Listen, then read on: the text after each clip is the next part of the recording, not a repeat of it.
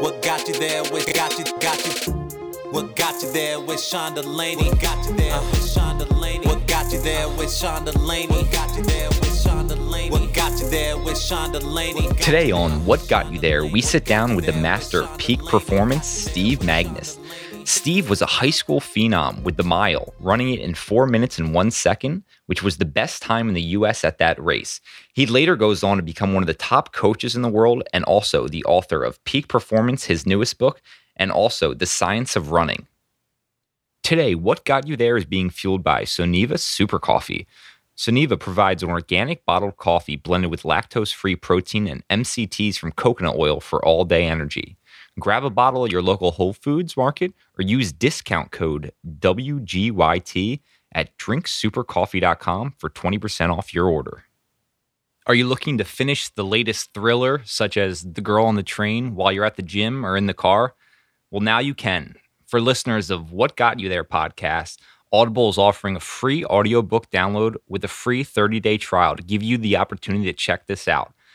Head over to www.audibletrial.com forward slash what got you there to choose from over 180,000 titles to select the book you want to hear next. Steve, welcome to What Got You There. How you doing today? I'm doing well. Thanks for having me, Sean. Yeah, I know you've got a busy week with the release of the book, so we really appreciate you taking the time. My listeners are going to get a ton out of this episode. Yeah, no problem. So, something I ask every single one of my guests is how do you start your day? Any morning routines or rituals you do? Yeah, that's a good question, you know, and a lot of people ask that. And actually, mine has kind of been the same for probably the last, I don't know, 15 years of my life. And it's pretty simple. Like, I wake up, I have a like bottle of water on my nightstand and just down that as soon as I uh, as soon as I wake up, and then it's literally put on my running shorts, socks, and shoes, and head out the door either for a run or now as a coach, like to practice. Like I, there is li- very little that goes on um, in my life before I'm either running or watching other people run. Do you pick out your clothes, your shoes the night before, or right when you get up, you're just going and grabbing that stuff? Yeah, you know, it's it's funny. I have it like conveniently um, positioned in my my bedroom where it's like I just have a stack of running shorts and then socks and like it's literally just grab and go um, so that I don't have to think about it, you know? Oh my gosh, I do the exact same thing. And for some reason, just doing that without having to think about it makes my morning so much better. So, for my listeners who are unfamiliar with you, I know they heard your intro. We'll get into your story as we progress here, but why are you on this podcast? You want to give a little background to yourself and what you're currently doing? Yeah, sure. Uh, I mean, my story is is kind of all over the place. I guess it starts when I was in high school. Is uh, I was I was essentially a high school phenom.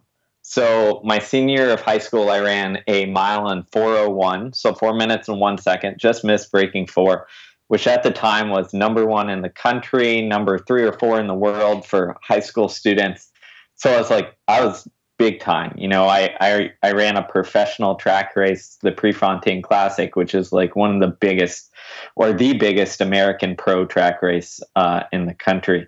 So I was racing like Olympic champions and Olympic medalists and all this stuff. And like I thought, like, okay, you know, I'm doing this as a high school, like Olympic medals, the Olympic dreams were all in my future. And that's like what I thought.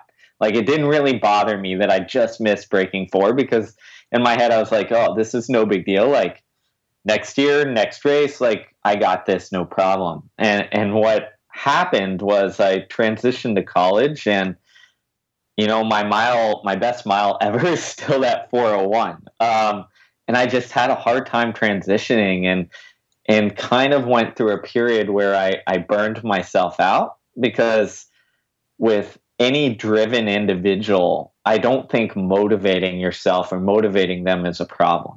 Like I, I was I wanted to run fast and I was gonna train as hard as I could to get there. The problem with with people like myself and other people are really driven is actually in holding them back and I didn't have anyone to really do that. So as a as an 18, 19 year old kid, I was running, you know, up to 120 miles per week. So 17, 18 miles a day on average. Well, well, well, being in college, right?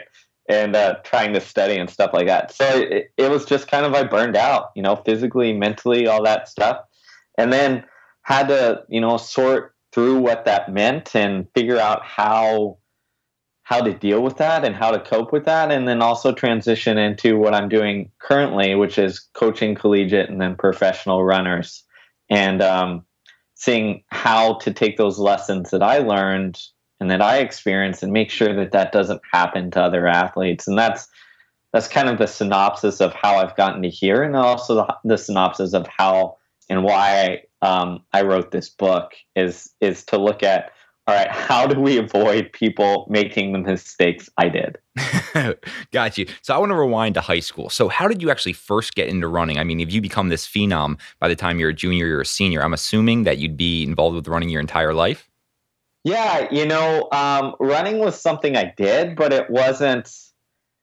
It wasn't my number one thing. Like growing up, I played soccer, right? And I th- I would thought like I was going to be like soccer star and all that good stuff but and I was good at soccer, but the only or the main reason I was good was that I could outrun, out sprint, and outlast anybody on the soccer field. So I'd just be running around, and that was my saving grace. And I ran a little bit, but it wasn't it wasn't a big part of my life until probably my freshman year in high school. Um, I, I went out for cross country and I ended up making the varsity team as a freshman, which was a big deal, and, like ended up the season being our number one um, guy. And the coach turned to me and said, "Hey, Steve, like you don't know this, but you know, you're really good, and if you want to like be really good at the sport, I don't think you should play soccer." Time to give that one up, right? Yeah, yeah, exactly. Oh, so I'm so curious. So you are a phenom in high school First off, what is it like mentally just prior to you running that four minute mile? Are you just nonstop training, 100% focused on running, or are you just the average high schooler and just happen to have an, an unbelievable skill set? No, no, I was, I, you know, I'm, I'm talented. I'll say that. But what, what really was my talent was my like obsession and drive, I think. And like, I did not have the normal high school experience that everyone did. Like, as I said, I would, my normal high school routine was get up and run nine miles before school started. And then once school ended, I'd go to track practice or run another eight eight miles in the evening. And that was that was it. And I'd go to bed at ten o'clock at night, um, regardless of what was going on. And very seldom, especially as I got better. Like I didn't start as this, but as I got better and better, like it took on this obsession where like I would skip the parties, I would skip all the stuff, hanging out with you know good friends and stuff. And literally, like everyone in my high school knew, like I might show up to things, but as soon as like 9:45 came, like it would be like, oh, Steve's out the there door. he goes. you know, and it, and it was the same for like this blows my mind looking at it now. I'm like, wow, I really thought this, but like my high school prom, like I left early and, you know, I was like, oh, it's like 9:45. Like, you know, all my other friends were like going out and staying up until you know 3 a.m. and going to different people's houses and stuff. And I'm like, well, you know, I've got a track meet in probably two or three weeks, so I'm gonna go to bed. And I, I remember my date at the time was like, "Are you serious?" I'm like, "Yeah." You know, I got to go to bed, so I'm gonna drop you off. And you know, I think her her mind was blown, and that relationship didn't last too long after that. so you actually did drop her off. You didn't just run home directly from the prom. I, I didn't, but okay. you know. Okay, so. good to know.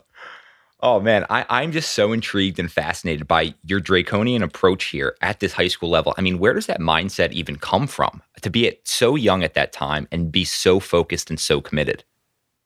Yeah, you know, I, I think part of it is like part of it is just me. Like I have a tendency, if I really get engaged with something and really have like a goal or really uh, want to do something, like I get a little almost like OCD about it, obsessive compulsive.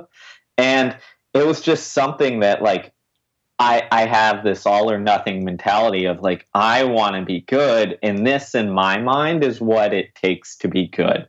So like forget everything else. Like I'm gonna be good at it, and it it would cause issues and problems and you know schoolwork. Like I didn't pay attention to it because it didn't it wasn't primed and focused. So a lot of it was like just my mentality coming in um, innately. But another thing was it was like you know, it was something I was good at, and you get addicted to like that su- success and notoriety and stuff. And like I was completely and utterly defined as a runner. Like that was my self identity. And as as you go further and further along with that, like it becomes you become wrapped in it. So it became like everything I had was running. If you could go back, would you have changed that? Would you have enjoyed your high school experience a bit more? Yeah, I get asked that a lot. And you know, it's hard to look back and say like, "Oh yeah, I would have changed this" because like it made me who I am today and I I appreciate like the faults and all that. But I I think what I would do is I think back then I I thought I needed to have this like unhealthy relationship with with running or success um, to get there. Like I thought, okay, to be really good or great at something, like you've got to do this and I think now I realize that like that isn't the only solution, right? And and if I could give high school me any advice, it would be like, hey, like your performance isn't gonna suffer if you enjoy other parts of your life. So um, yeah, yeah, I mean, I know you've been a huge proponent of the rest recovery. We'll get into that in a little bit, but I also want to know about the day after you run that four uh, minute and one second mile. What's that like? Does your ego get in the way there, or is it, hey, I'm right back to training? That was just another event I ran in. Yeah, you know, um, my high school coach was really good about that, and he used to say, "Hey, Steve, like you have a 24 hour rule." Which means like after the race, you've got 24 hours to like enjoy it, think you're like awesome, blah, blah, blah, you know, blow your ego up. But then it's like, get back to work. And sometimes it was even shorter. I mean, I remember, you know, the evening I ran 401 or afterwards, like, yeah, I had fun and I, you know, was on top of the world and stuff. But then the next morning I got up and I ran 14 miles. so you know that's kind of how it went. Oh i'm just so fascinated by that. And then you mentioned your coach at the time gave you that 24 hour rule. Do you still use that with your athletes today? You know what i try and pro- promote is that we can't get too high on the highs or too low on the lows. And what that means is like enjoy it like all that good stuff but like don't don't become like settled on it don't become you know, uh, think that like you've hit the end of your goal or the end of your process. And then I think the other side of the coin is even more important. Is like, don't if if it goes bad, if it goes wrong, like don't take that as a self hit on your identity and your ego, and instead see it as information and as a way to move forward. So it's like keeping that that even keel with you know some fluctuation instead of having like these big jumps between like oh i won a race i'm happy to like oh i did bad now i'm depressed Oh, that's some great advice there.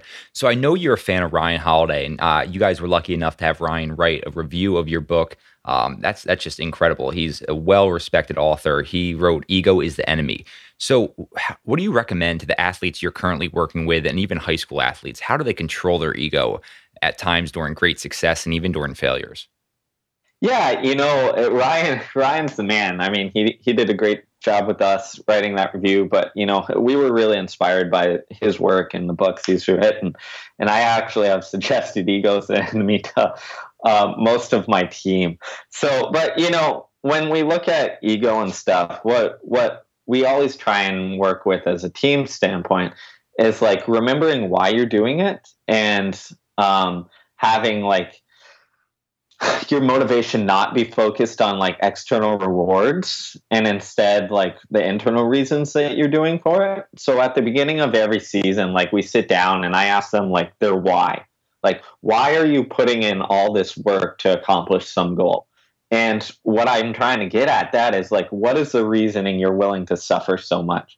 And if I see it's for like, you know, for the prizes or for money or for, you know, um, because it gives me notoriety compared to others, like if I see those as the reasons, then I go to work at working at like how to shift that mindset. Because all these things are like mindsets, right? It's like, uh, it's like what is motivating you and how do you see success so we really spend a lot of time on like making sure that we um, engender a good team atmosphere where we're doing this not for ourselves and selfish reasons but for um, all those around us and then also internally uh, motivated instead of externally focused Oh, awesome. And I mean, these tips are exactly why I wanted to have you on this podcast. And, and your new book, Peak Performance, do you want to kind of just give some background about your new book? Yeah, sure. So it, it kind of came out of this struggle, um, as I said, with my own story. And then my co author, Brad Stulberg, had, had a very similar story where he was high performer at um, a consulting firm, McKinsey and Company, and worked in White House for a bit, and then just like burned out and all that stuff. So we actually came together.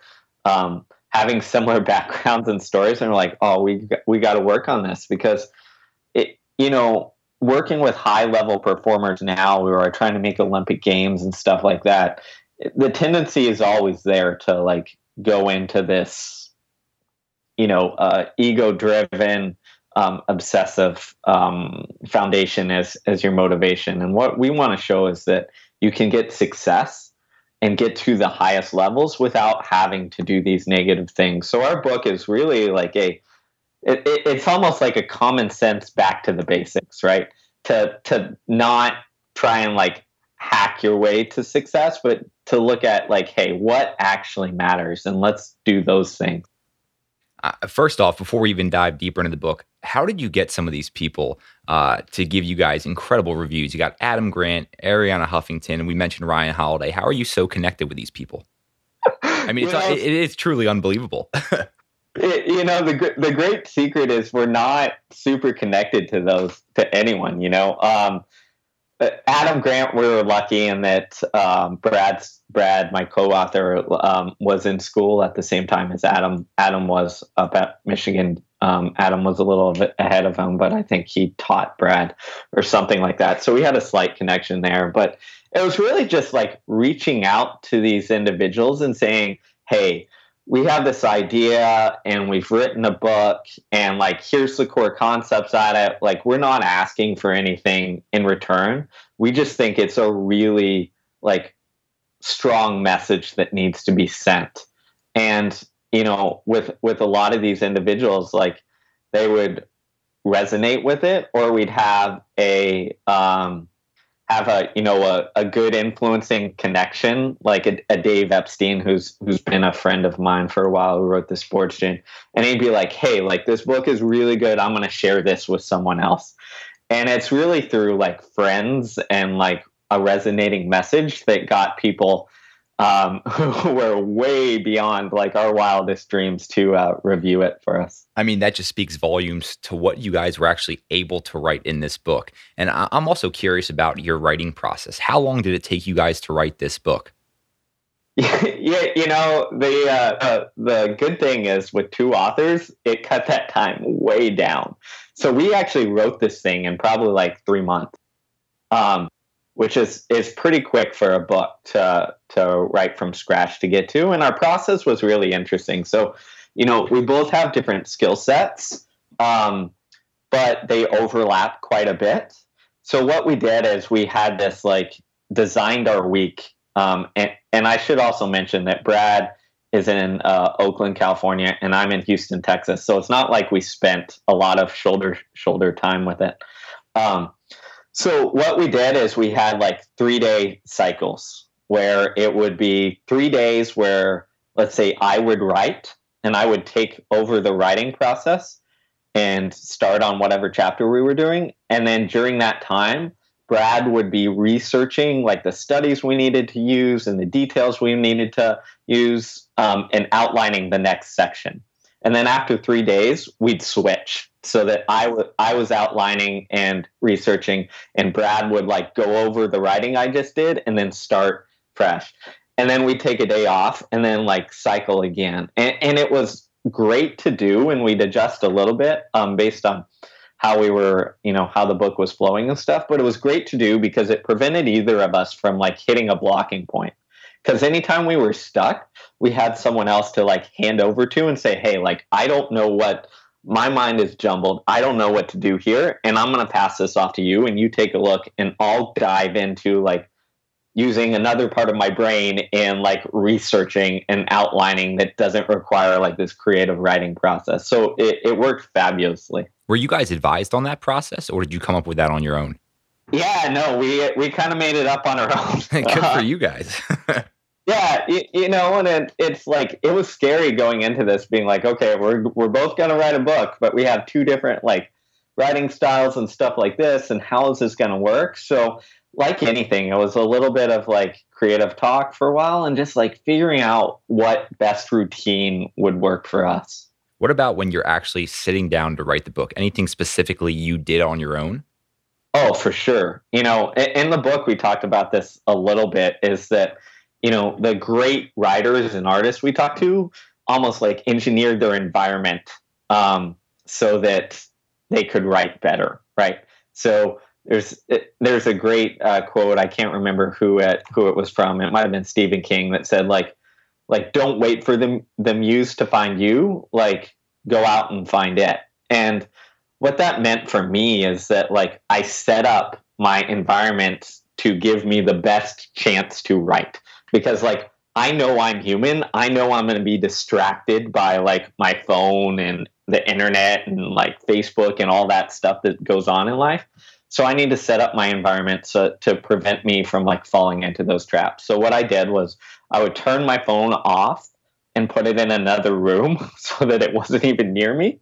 Um, I would turn the internet off my uh, computer, my laptop, and then in the mornings I would sit down and write at my desk at roughly the same um, same time, um, with like, you know, everything about the same. And then in the afternoon or on weekends, what I would do is I had the same coffee shop that I would go to at roughly the same time and order like the same drink and just like pattern it out. And what happens is like, you know, it, it becomes a habit. It becomes like your brain's almost like, okay, like Steve is sitting down at this coffee shop with this drink. So that means writing time. And that's no different than like if I went to a track and put on my running shoes and my body knows like, all right, he's gonna go for a run so it's really engineering things. Oh, I love that. And that's why I wanted to ask that question because I feel like people who are listening who might have just a regular desk job where they are missing out on so much opportunity to attack their work because they've got their phone next to them. They've got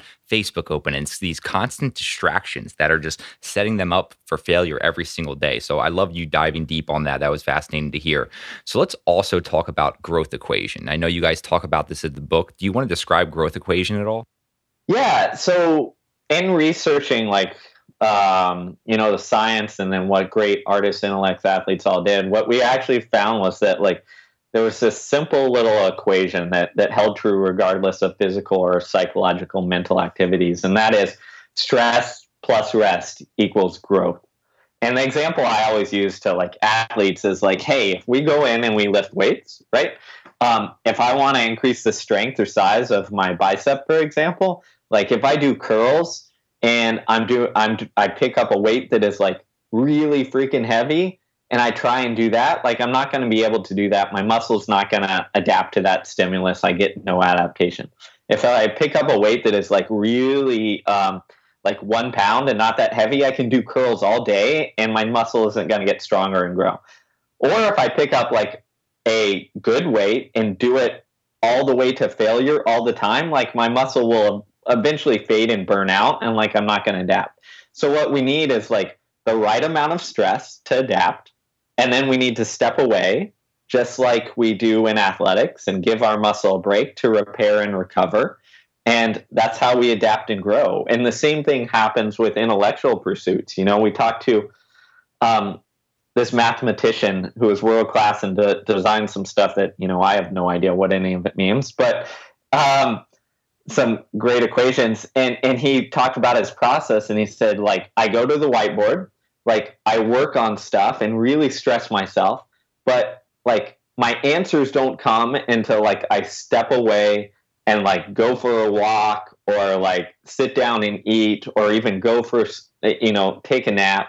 And then like once I come back like I get these aha moments and um and you know i have these moments of insight and growth. And it turns out that like from a mental standpoint like stressing and then stepping away and resting um, is also how you learn and all that good stuff. So the growth equation is really our our kind of um, philosophy on how to attack almost all things in life no, I, I, was reading that and I just had to write growth equation down over and over again. Uh, with my athletic background, that was one of the things overtraining, overstressing, and not getting enough rest. So I, I, was focusing on implementing that the past few days.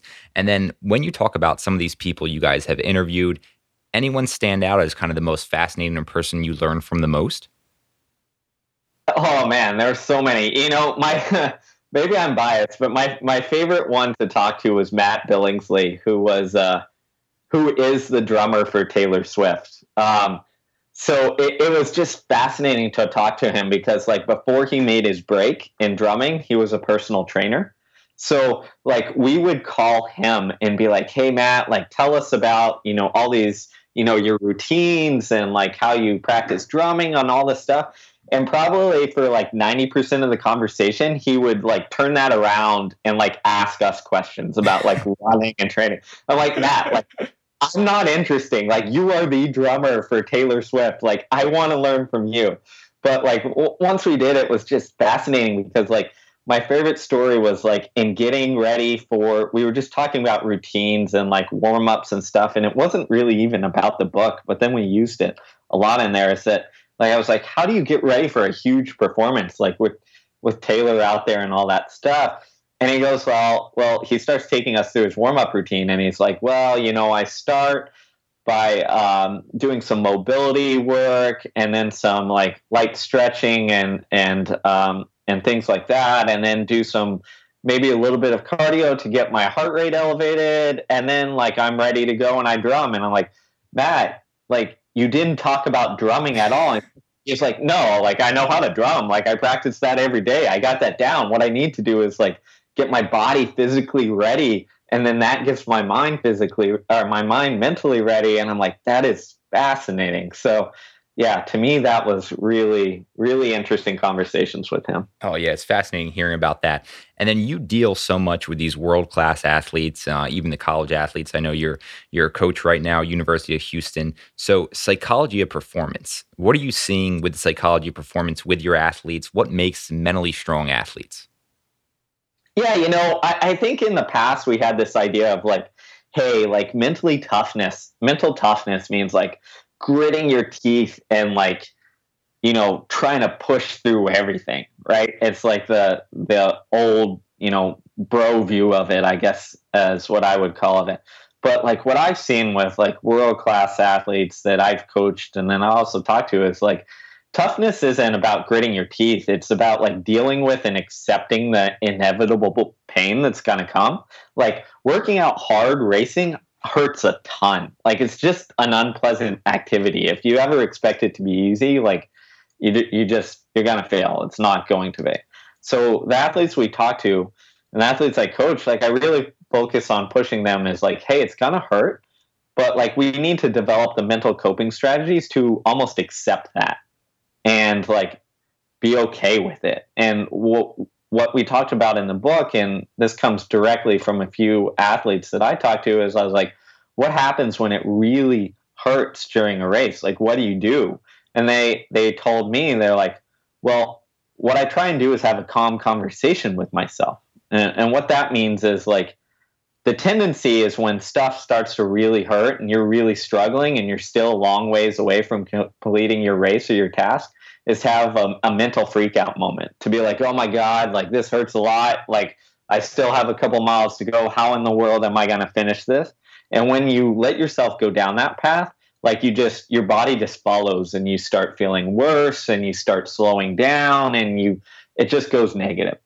And what the athletes have told me and what we try and work on and instead is like recognizing that like, okay, it really hurts um, I still have a long way to go, but I can create space and like have a choice here where I can sit there and have a calm conversation, like debating myself instead of having this emotional freak out moment. Hmm. Uh, is that something you're able to coach in them, or is that just going to be an innate ability that they're able to kind of have that conversation with themselves? You know, it's something that that we coach in it a lot. I mean, I think it's innate to a degree, but I think it's definitely something you can improve on. And what what I've done from a coaching standpoint is really shifted my my focus a lot.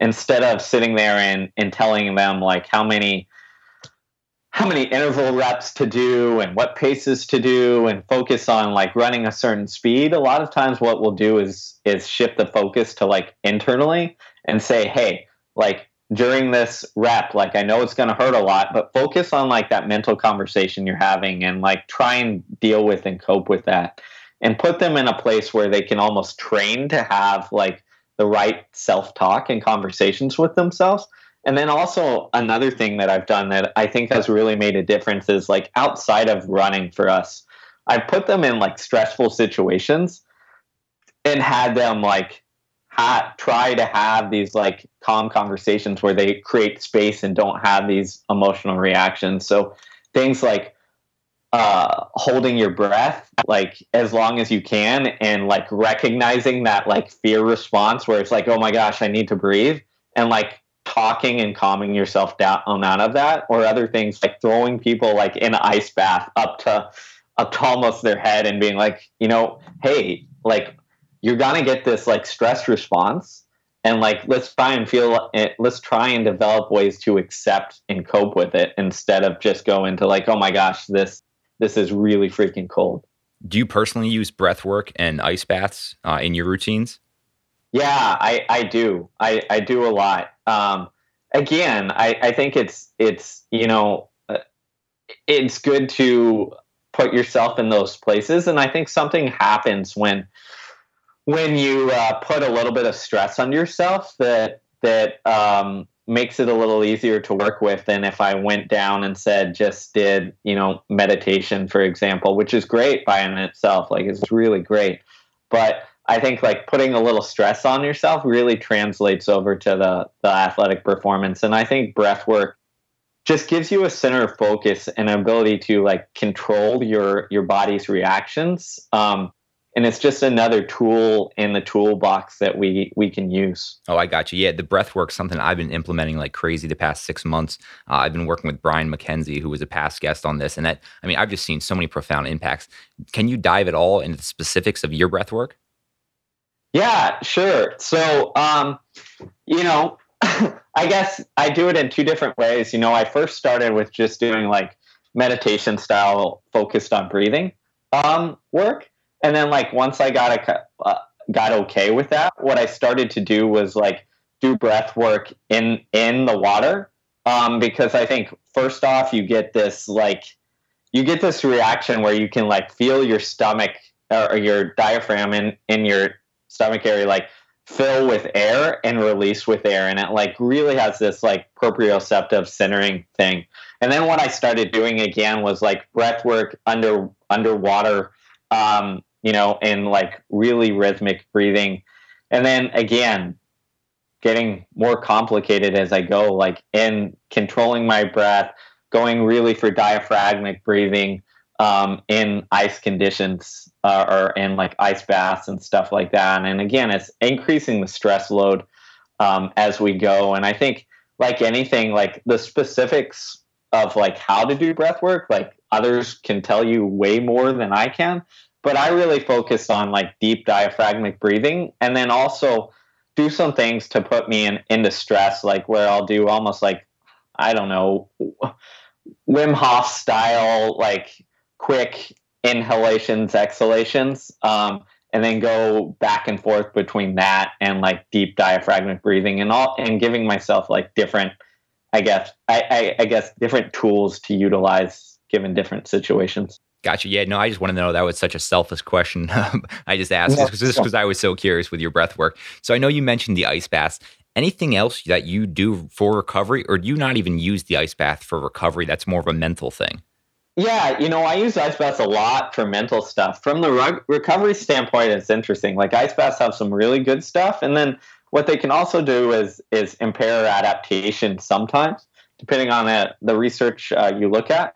But what the reason it does that is like the stress we put on our body is the stimulus to grow and adapt. So like all the muscle damage and inflammation and stuff, that sends a signal that says like, hey, muscles, like we can't deal with this. Like we need to grow stronger. So sometimes if we eliminate that or reduce that too quickly with an ice bath right after a workout, sometimes we we we dampen down that signal to adapt. So what I tell my athletes is like, hey, if you can deal with it and you can recover and, uh, and not use an ice bath during the times when we're really trying to get like physical adaptations, then don't.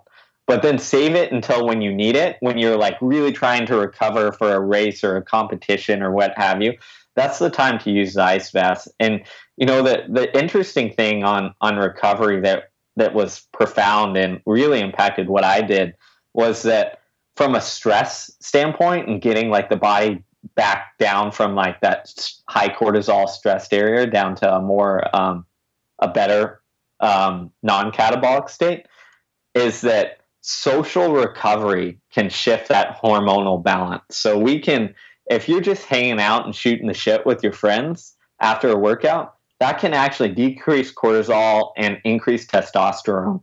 Um, more so than doing some of these other in, interventions. So like what I did was I engineered our my athletes workouts to make sure that like when they were done, like they were talking to each other and interacting and all that stuff. And it might have been as simple as having like an informal cool down exercise uh, mobility session where it's like them talking while they're going through these motions, or even more so, what we did um, for a while is like have breakfast ready right after the track uh, so that they spent the time, you know, 15, 20 minutes like eating good food, but also like conversing with uh, amongst themselves to get some of that social recovery happening. No, I love hearing that. I mean, it just shows your breadth of knowledge because, I mean, your first book, The Science of Running, I mean, so many things you do deal directly with the science, but then what you were just talking about, that social interaction and, and how that can help change athletes, can boost their testosterone. Just absolutely fascinating to hear. So, one thing I also want to talk about is we were talking about the mental side of things and the negativity with self talk. Can we talk about the car ride home and how parents impact kids? Absolutely. That, that is one of my favorite conversations because, you know, um, if you look at the the the uh, the drop off from like youth sports to even high school sports, like it's immense, absolutely immense. And part of the reason that happens, I think, is that car ride home, because what happens is like the message that parents send um, can influence how the athlete or how their child sees sport and what their motivation is for it. So it will completely shift the mindsets um, that last for a lifetime. You know, I deal with professional athletes who almost have like these mental motivation scars that are from, you know, you talk to them, they're from like 12 year old, you know, soccer practice when their dad got on to them for, you know, screwing up and made the made the center of focus as like you can't fail and what happens out of a lot of these things is if the car ride home is bad, and by bad I mean you focus on what the athlete did wrong and like you know um, really put pressure on them to uh, to improve their performance and like make it about the parent instead of the child's enjoyment of it and the process of them getting better. If the parent does that, then what what actually happens is like it can create this fear of failure.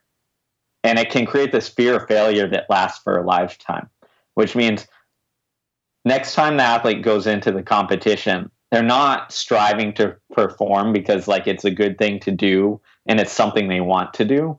They're trying to make it through the race or the game or whatever they have to make sure that they don't disappoint their their parent so that they don't get yelled at so that they don't like get disciplined or or you know talk down apart it's almost like this if you think about it it's almost like this survival coping mechanism that we develop right? It's like oh gosh last time i messed up i got in trouble. So like i have to do everything so that i don't mess up so that i don't get yelled at so that i don't have this negative consequence. And if it happens enough it gets ingrained and it can get ingrained for life where it impacts people um, far beyond what they do in sport and it will impact like their risk their ability to take risks, their risk averseness, their um, their fear, their motivation for doing other things in life. So, you know, parents, you have a really strong responsibility to set the car ride home conversation up right and to really deliver the right messages and realize that it's not about you. You're not living through your your student or your kid. Like it's about them and like really keep that in focus. If you're looking for a way to stay energized throughout the entire day, grab a bottle of Sunniva Super Coffee. Sunniva is something I drink on a daily basis. It's an organic bottled coffee blend with lactose free protein and MCTs from coconut oil, which provides me with clean, all day energy. Head to your local Whole Foods or use discount code WGYT at drinksupercoffee.com for 20% off your order. Sunniva was founded by three college athletes who are brothers and wanted a cleaner way to stay energized throughout the entire day. Today's podcast is brought to you by Audible. Get a free audiobook download and a 30-day free trial at www.audibletrial.com forward slash what got you there. Audible has over 180,000 titles to choose from for your iPhone, Android, Kindle, or MP3 player. I'm a huge fan of Audible and definitely recommend checking it out. I mean, your your quote there talking about just the impact it can have outside of sports and it can be a lifelong impact based on these little things and it, it's scary to see some of these these conversations i see parents have with kids. It's unfortunate i hope we see a, a, a change in tide here. Uh, another thing i have to talk about with you you guys mentioned this in the book is feats of superhuman strength. Can you talk about this at all? Yeah, sure. You know, that's another, uh, again, it's all fascinating to me, but like, um, so we've all heard like stories of like, you know, someone, a, a mom lifting up the car to save their kid who was like trapped under it or other like superhuman things that we almost you know that the tendency is to brush off to be like oh yeah that's exaggerated. It didn't happen. But there's actually a field of research called hysterical strength that focuses on these things, focuses on people doing like incredible um, feats of, of human performance that should not be possible and that aren't possible for that same person in other situations. And what they've looked at and what, what they've learned is that the reason that they can do this, that a mom can, you know, lift a car off her child, is because the brain almost has like this governor on on exercise performance or physical performance and it doesn't let us get near to, close to maximum because it knows like hey if we use all the muscle fibers that we can use then we're likely to like tear and injure ourselves. But the interesting thing is if the motivation and like reward and purpose for doing that is so high that it overrides that like risk then the body will say, screw it, like all hands on deck, like here's all the adrenaline in the world, all your muscles, like use it, like it is worth it. And those cases only happen normally if it's something like with a super strong purpose.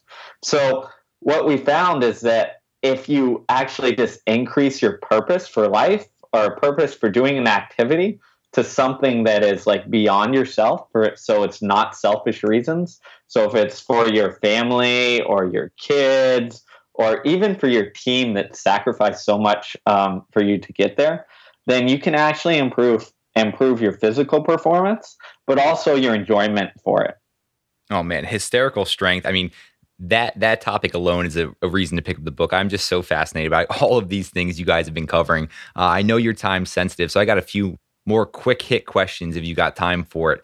So, sure. one thing I want to do is who are you learning from today and what are they teaching you? Oh, wow. Um, you know, I, I try and learn from every single person I interact with. And I think that's that's one of the mistakes we make is that we think like we can only learn from like these big names and like these gurus who have the answer. But the reality is like everyone has experience and everyone has answers. So today, this moment, like I was learning from my athletes, um, some of my college kids who were on on a run together, and I was asking, like, hey, like, how are you guys dealing with the heat? Because we're in Houston, Texas, right? And they explain me like different ways that they've like set up their their training so that they can avoid things and all that stuff. So, you know, I think process of learning is like learn from everybody you interact with. Oh, that is such a good tip. And there's so many different people you can learn from in so many different ways. Do you have any ideas that you've changed in the last year because you've learned something new? Yeah, I, I probably have ideas from like two weeks ago. Oh, I, I, let's hear some of them. I need to. That's changed stuff for, you know. Um, you know, in the process of writing the book, I think the biggest thing was was like the cell phone stuff. Like I knew it, but like I was like I would just like turn my phone on silent and stuff like that. And then we talked to this um, this venture capitalist, and he was like, "No, you got to take it out of the out of the room." And I was like, "Why?" And he's like, "Well, think about it. Have you ever like sat there and like had your phone in your pocket and it was on silent and then you like felt a phantom vibration and i was like yeah. And i look at my phone and nothing's there. It's like yeah because if it's anywhere near you your brain will think that like your brain is conditioned to get your phone. So like that from a book standpoint was like i was like all right I really got to take control of this phone thing because like I can sit there and like refresh on Twitter for hours if I let myself. That damn Phantom Vibrate. I'm telling you, the first time I ever experienced this, I was like, are you kidding me? What is this? And isn't it something now like 90% of high school students actually all have this Phantom Vibrate feel? Yeah, it's insane. it, it's nuts. But that shows you how powerful like the brain is because it, you know that's another thing like i learned from reading a book called how emotions are made last week is like the brain predicts stuff. The reason that like you feel that vibration is like you're used to it. It's like a slot machine like you're used to hearing the the sound when you pull the thing. So like your brain just predicts it. it's like oh we haven't had a vibration for a while. So like uh there must be one. So like let's make them feel it which is just mind-blowing to me. Do you do anything for your sleep? Yeah. So i've always you know based on my story of going to bed at, at 10 o'clock in high school, I've always been a pretty disciplined sleeper. But, you know, what I've done more recently is A, I put like, I've used uh, apps like Flux, which will change the blue light of my phone and my computer. Um, I've really kind of put strict rules on on um, having electronics in my bedroom and stuff like that because I don't want that blue light interference. And another thing is I've just set up my r- routine. Like I try to go to bed at roughly the same time. Um, it's probably close to 10 now. So I've kept that. So it's a routine. But I also try and do the same things. Like I try and read in bed right before I go and go to sleep and, and just keep that routine because like the routine is what does it for me. If I have that routine, then I'm to sleep. Um, so that's about it. Yeah, I certainly agree with the routine. I mean, you've dealt with some world class athletes. Anyone who's been the most impressive athlete, and I don't only mean from an athletic standpoint, maybe the mental toughness you've seen out of this person. Yeah, you know, my favorite story is a is a young lady I, I coached named Natosha Rogers, who uh, who um, is actually I think number two in the in the U.S. right now in the 5K, and she was a U.S. half marathon champion this year. And her story is so interesting because, like, just briefly, she she was an NCAA champion in in college, and and just had after that got thrown into the spotlight, like is a very almost like hippie go happy go lucky kind of girl and the pressure just got to her and she stepped away from the sport for i think like two or three years um, moved down to South America and just like lived life, and then came back. Um, tried to take it up with a professional group, got injured, had stress fractures and stuff like that, and then we started working together. And the funny thing is, like, for the first like three months we worked together, she wouldn't wear a watch or anything because she she almost had she called it like PTSD with running. She was like, I don't want to know how fast I'm going. I don't want to know uh, how long I'm going, how many miles I'm going. Like I just need to enjoy it. So we spent like three months of her just enjoying it. And meanwhile, she's trying to make like US championships and stuff like that. And like we've gotten to a point now where she uses watches and all that stuff. But it was really just impressive to see how she came back from like that mentally and having like so much damage to now like being a champion, US half champion and and doing it her way like you know a lot of us think like, oh, like you have to get, you know, go to bed at 10 o'clock like I did. And she said, like, I need a social life. Like it, it keeps me sane and balanced. And like, I'm not going to be the perfect runner. Like, I'm going to get all the work I need to get in and I'm going to make sure I get the recovery. But I also need to have this other component in my life to run well. And like, I was just like, all right, like, you know what to do. And I have to trust you on these aspects like you know yourself better than I do and like she doesn't you know live the normal runner life but like she gets the work done and gets gets you know the performance there and I think it's been refreshing to see like someone step away from like what everyone else says and says like hey if i'm going to do this i need to do it my way and i'm going to work my ass off to do it my way but like it's got to be this way yeah, Natosha story. I mean, story. You hit it perfectly. It's just refreshing. So I'm so glad you brought her up. Uh, two more questions before we get into what you're doing. Uh, what are you most passionate about in your life right now? Oh gosh, um, you know, probably learning. you know, if, if, I could sit here and like learn, and even these conversations with you are great because it like I learn stuff from you, and like I, it makes me think and all this stuff. If I could sit here and think and learn from everybody, like that would be great. And and that that is that is probably it. And and like passing that that message down to to other people. You know, I think I think we spend a, there's a lot of negativity in the world, and like trying to help people figure out how to get better at whatever it is they're doing um, is really a, a passion of mine right now. Oh, that's awesome. So you mentioned the learning. If you could have my listeners implement one thing in their lives, what would it be? I know you've hit on so many things throughout this episode, but if there's one first and foremost, what would it be? Oh man. Um jeez. It it I think it would probably have to be sleep. Hmm. And it, it sounds like really basic to do, right? but the science behind it, the amount other people like emphasized it and stuff, like there's this real culture in in in our you know in our world of high performers of like oh just get like four hours of sleep and you'll be good and stuff like that or like hack your sleep and stuff like that and i really think like figuring out how to like maximize your recovery and your learning and sleep um, is profound so get as much sleep as you can and like figure out how to get get that in your life Awesome. Love hearing that. So, Steve, how can my listeners connect with you and stay up to date all things you're working on? Yeah, sure. So um, I'm on all social medias. Um, on Twitter, it's at Steve Magness. On Instagram, at Steve Magness. Um, I have a, a, blog that's more running related called scienceofrunning.com. And then you can check out my book, Peak Performance. Yeah, we are definitely going to get all that linked up in the show notes. And believe me, I cannot recommend your book, Peak Performance, enough. It is a fascinating read, one I definitely think all my listeners should pick up. So, Steve, you are the man. I, I could have gone on for hours having this conversation with you, but I know your time's limited. So, thank you so much. Thanks a lot, Sean. Appreciate it. What got you there with Sean Delaney? Uh. What got you there with Sean Delaney? What got you there with Sean Delaney? Uh, what got you there with got you, got you? Thanks for listening to another episode of What Got You There. If you enjoyed today's episode, please leave us a review on iTunes and also share with your friends. Thanks so much. Looking forward to talking with you next time.